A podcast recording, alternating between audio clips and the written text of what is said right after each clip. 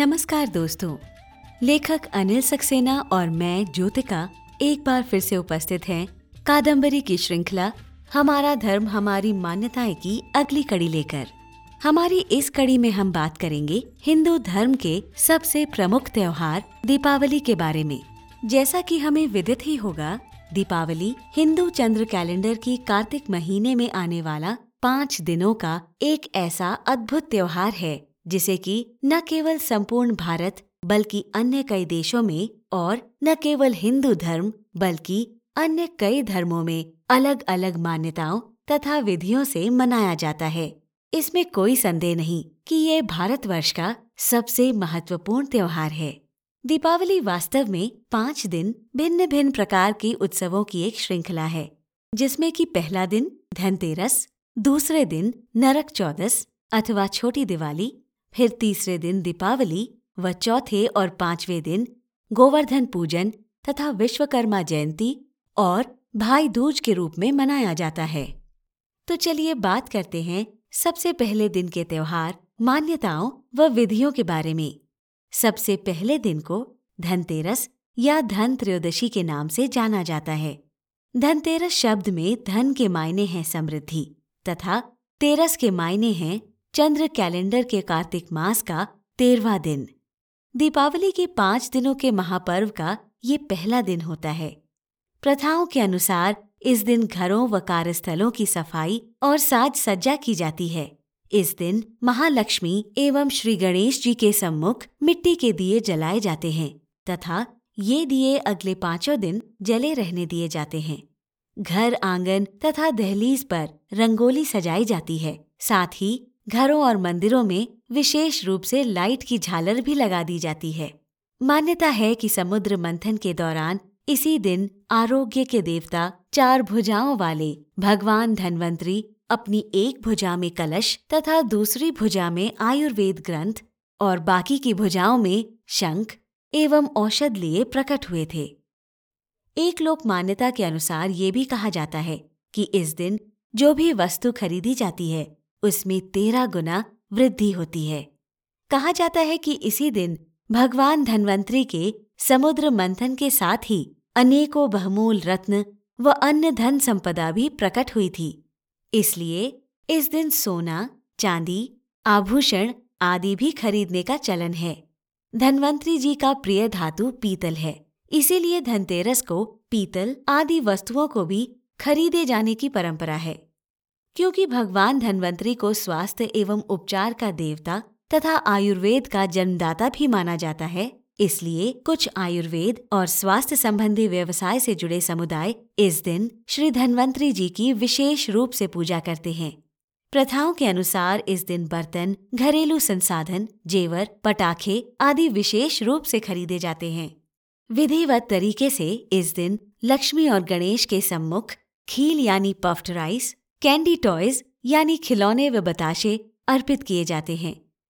धनतेरस को मान्यता अनुसार एक नई शुरुआत, नए साल का आरंभ व साफ़ सफ़ाई के साथ जोड़कर देखा जाता है। इस दिन एक परंपरा के अनुसार धनिये के बीज खरीदकर माँ लक्ष्मी एवं श्री गणेश जी के सम्मुख रखे जाते हैं। दीपावली के पश्चात इन्हें घर में आँगन या गमलों में बोया जाता है। ऐसा माना जाता है कि ऐसा करने से घर में समृद्धि का आगमन होता है। दीपावली महापर्व के इन पाँच दिनों के त्योहारों के समूह के दूसरे दिन को नरक चतुर्दशी या नरक चौदस के रूप में मनाया जाता है। महापर्व दीपावली से एक दिन पहले मनाए जाने वाले इस त्योहार को छोटी दिवाली भी कहा जाता है। माना जाता है कि इस दिन भगवान श्री कृष्ण ने नरकासुर नामक राक्षस का वध किया था तथा बंदी गृह से सोलह हज़ार एक सौ कन्याओं को नरकासुर से मुक्त कराया था। इसी उपलक्ष्य में इस दिन दियों की बारात सी सजाई जाती है। इसके अलावा इस दिन शाम को दीपदान की प्रथा है, जिसे यमराज के लिए किया जाता है।